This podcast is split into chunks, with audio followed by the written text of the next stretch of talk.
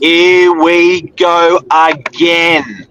Landlords angry, rent not being paid, and some new legislation's coming in to support it. Stay tuned, we're going to talk about it.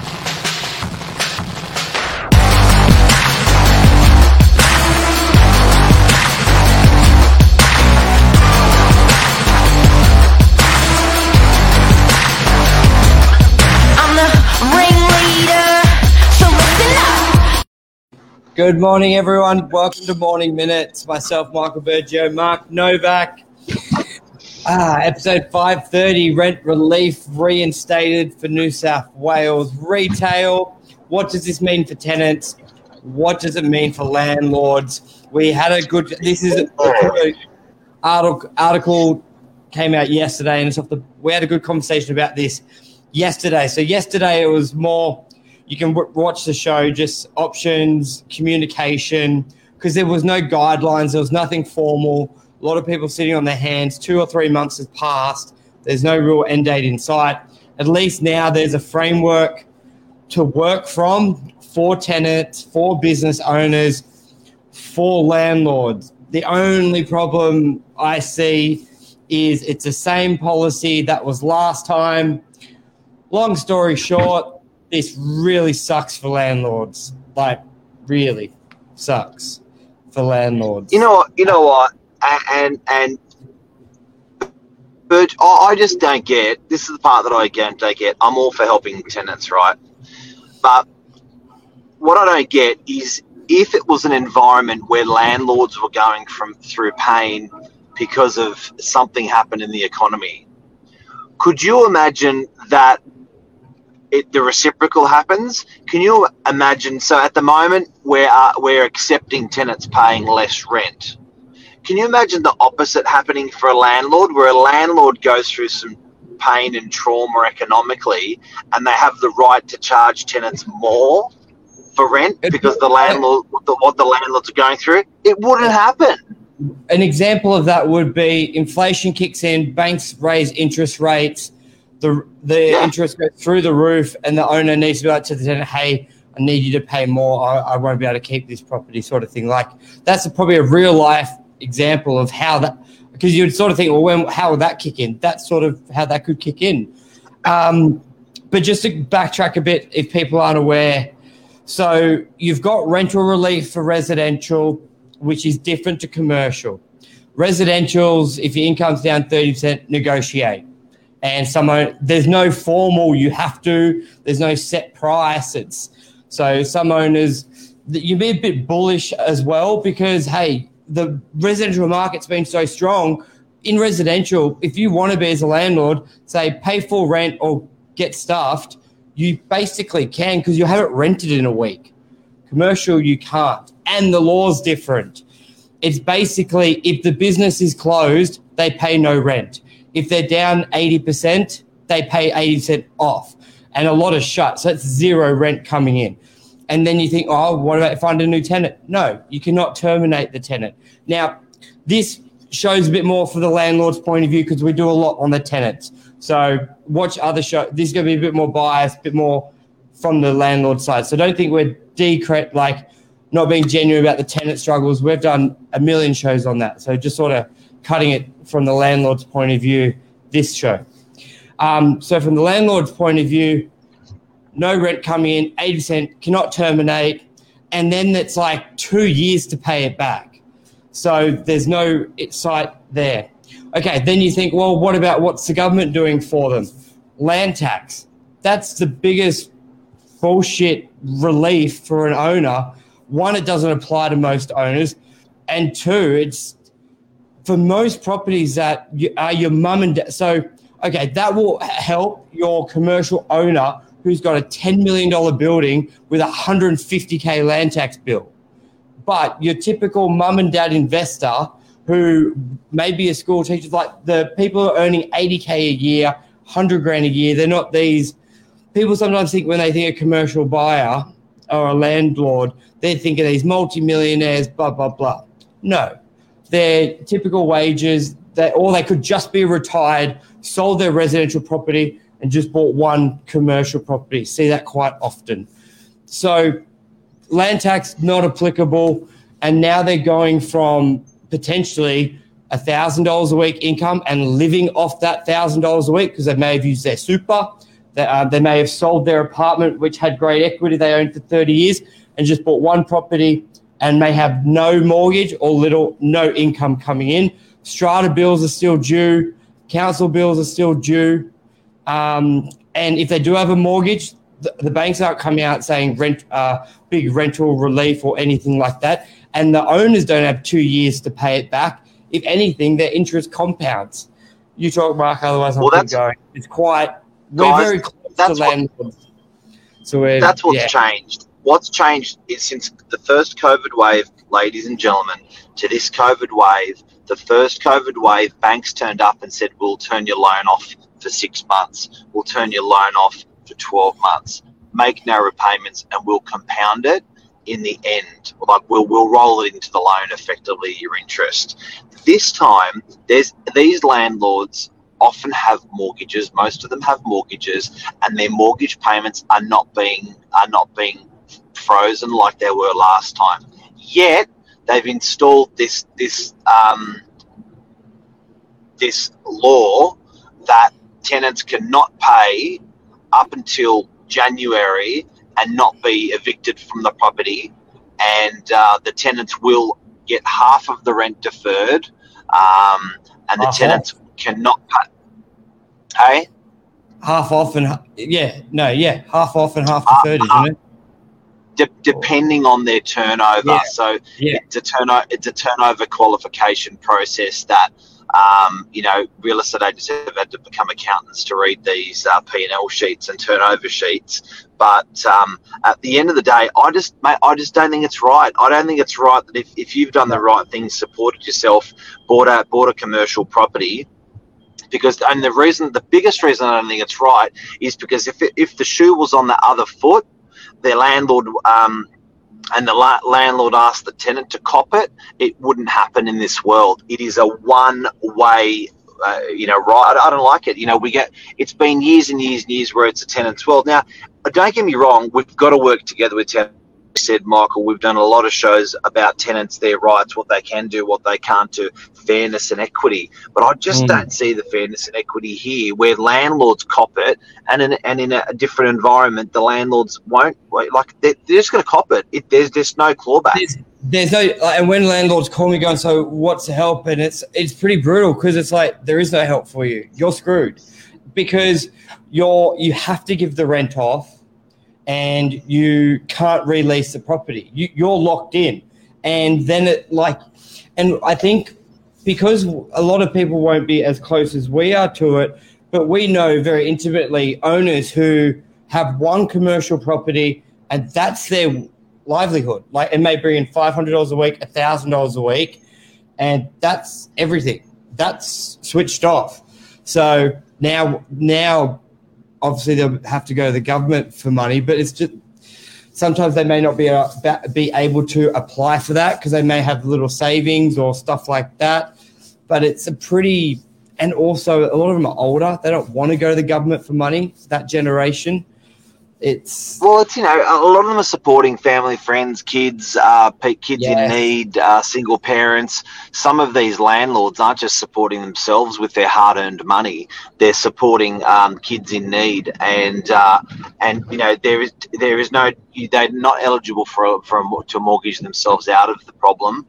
They're not eligible. Um, to uh, they used up their they used up their savings in the last COVID to get them through, and now they're skint and um, and it's not even enough time to sell the property because sometimes these commercial properties, what people don't realise, selling a commercial property is a fine art in your timing uh, when you're timing it with a lease ending or a lease starting. Um, so it doesn't even leave time to get all that organised. So it's a bit of a clusterfuck at the moment, If- and I just can't believe that a government can turn around and, and, and impose this on a land on a commercial landlord. I just don't it- see the fairness. you made a good point there. The sale, it's you basically have an unsaleable asset. If you have a tenant in a lease who doesn't have to pay rent an investor's not going to touch it with a 10 foot pole unless it's it's like unless you Or a sell- bank. or a bank, yeah, or unless you're it's a seven hundred thousand dollar shop and it's a four fifty fire sale, like you're not able to sell it. It it just you have to wait it out. And you made a good point.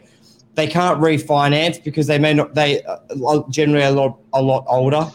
It's yeah, it's pretty. It's and the pretty dark. tenant's not paying rent. How are you going to get finance for a property? First thing the bank's going to say is show us the lease, and if if you've got a tenant that's not, if you don't have a good a good length of a lease and a tenant that's not paying rent, there is there's it, why is the bank going to lend you money on it? Yeah, so it's pretty dark for landlords. Uh, what's Luke Luke saying? It's all about negotiations. A little bit harder on the landlord's point of view because the tenants can just say the law's on my side. I don't have to pay rent, and I can drag it out two years. Landlords, yeah, landlords provide affordable accommodation. People don't get it. A You, you, clusterfuck. you know what I think is interesting, Burge? I think in, I think the approach uh, we are getting asked all the time um, on what people reckon on our on um, you know it's not not as advisors, but just as as a punter, how long you reckon COVID's going to go on for? Uh, if you look at this legislation, it's taken us to mid January. Um, it shows you the state government's approach in, in this wave of COVID. They're not introducing stuff for four weeks at a time or two, in two weeks' time. This is like, where are we? August, September, October, November, December. It, it's almost it's almost six months away.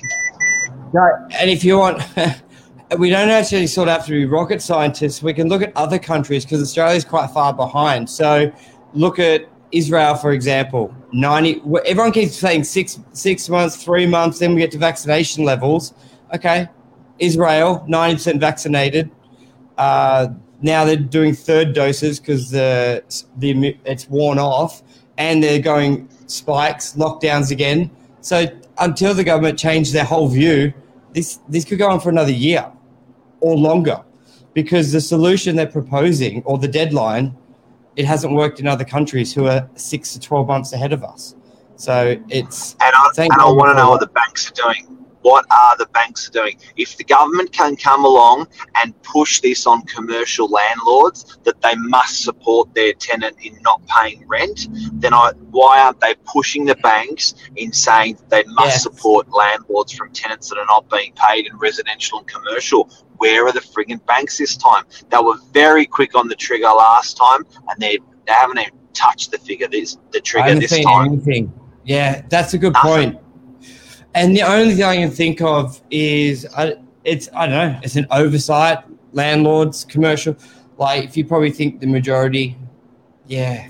uh, Like there's been government's been good on a lot of broad stuff, but just commercial business owners copped it hard when they had to close their business and all they could get is a 750 income, which was not in comparison when a 20 year old get got the same if they had a, a two hour a week job. So this whole thing, I think, is just commercial tenants and landlords has just been overlooked. It's because what's been applied isn't realistic. That's all I can say. Like, if you had, And- yeah, and again putting ourselves in in tenants shoes they've got to fit out on a property they don't they they uh, this is only temporary this covid thing they have a wonderful business but the business is just not working with these restrictions. Yeah hmm. that's the situation. Why should the landlord be able to get rid of them? It's true. It's Oh, going to get better and they're going to they're going to come back strong. I get it. But at the end of the day the government who's imposing the restrictions should you know if it should be copping it. Why should the landlord who has the property cop it? I just don't get it i just Yeah. don't get it. Like it's just and it's it's not right I I don't get it. It's like what you um like we're not when we say you can't kick out the tenant we're not encouraging for that. But you do need options. Like what landlord would be looking at what's the solution. And you may say well what's our solution? The money would be to landlords a higher payment. Like if they're offering 750 a week or whatever the job keeper was there should be some, there should be if you're going to do it this way there needs to be like a secondary centrelink for landlords who are there are a lot of people in Australia who are property and equity rich and are cash poor, and their cash has been taken away. So they've got million dollar properties, million dollar debts with not a dollar coming in. That's very common. And when we build our economy based on property, it should be pretty obvious to the government that there are a lot of people equity rich, cash poor. And when you stop the cash from tenants, you're you're putting a lot of people in a bad position. We're so fortunate residential property market, which no one predicted, has been so resilient. Otherwise, it would have been all hell break loose. Like no, we picked it in March. Like I remember as an office. Well, if you happen in residential, you could have sold the property. If shit hit the fan right now, and and and um, you're not getting rent Yeah, from your tenant, you can actually markets- sell. But say both markets in March, we were like, maybe we won't do a deal for Mar- uh, for months. So just imagine if what we were sort of thinking the first couple of weeks of COVID on the residential, how commercial, like no sale unless it's just both markets screwed, then you wouldn't have that option. But we've been fortunate. Sale market's been booming, residential market's been booming. So those investors have been okay. Commercial's total opposite. But people thought both markets would be stalemate, nothing happening. So very Yeah, but my point is this: this time around, which is where we are now, if you if if you can sell a residential property and there's a bit of there's a bit of if there's a big debt against it, you generally got a bit of fat there because of COVID one. That's not the case with commercial. No. It's not the case with commercial. So, and not only that, like Luke said, I'm sure I'm sure the banks are going to step in. Where are they?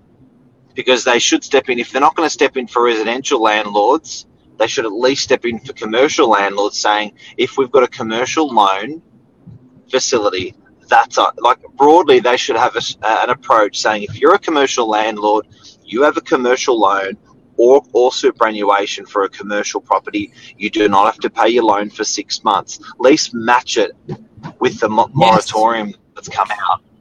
That would be a great thing if the government's like, we're going to match the rent you're going to come in if you don't have any other sources of income. The government has made what the stamp duty report came out.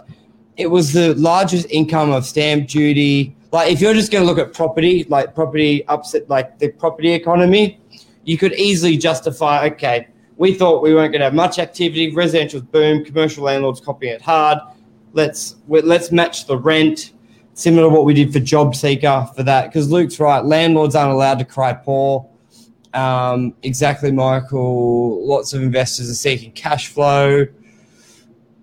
Uh, good. Uh, and that's a show. yeah, Westpac, Commonwealth Bank, NAB Australia. Like I, they posted on Instagram their book values or their loan values this year. CommBank, Westpac, or CommBank, NAB, the top two, 400, 450 billion. I think it was either new loans this year or existing. That's their book value of loans. And then Look, residential landlords have made money. Residential, land, you know, uh, you know, banks have made money. Residential land, landlords have made money with the value built into their property. But all uh, it all comes back to commercial. The commercial landlords have not received capital growth money nor rent money, and they've lost on their loans from freezing their And loans last. COVID. Like, come on. and they can't sell. Anyway, that's a show. That's a show. and it's, and they and they often can't sell because yes, it's it's just a shit time, and the, the tenant they got a they got a tenant in there that no one wants to buy. Yep. Well, they bought it Anyway. in super. So Guys, government, wake up, help commercial landlords for Christ's sake, and you know tenants, we're with you, we're there to work with you, support you. It's certainly not a tenant, it's certainly not a discredit to tenants because these guys are going through hard times, and we get it. But um, there's just got to be the, the, the light's got to be shone on this. It's terrible. that's a wrap. It's a wrap. See you later, alligator.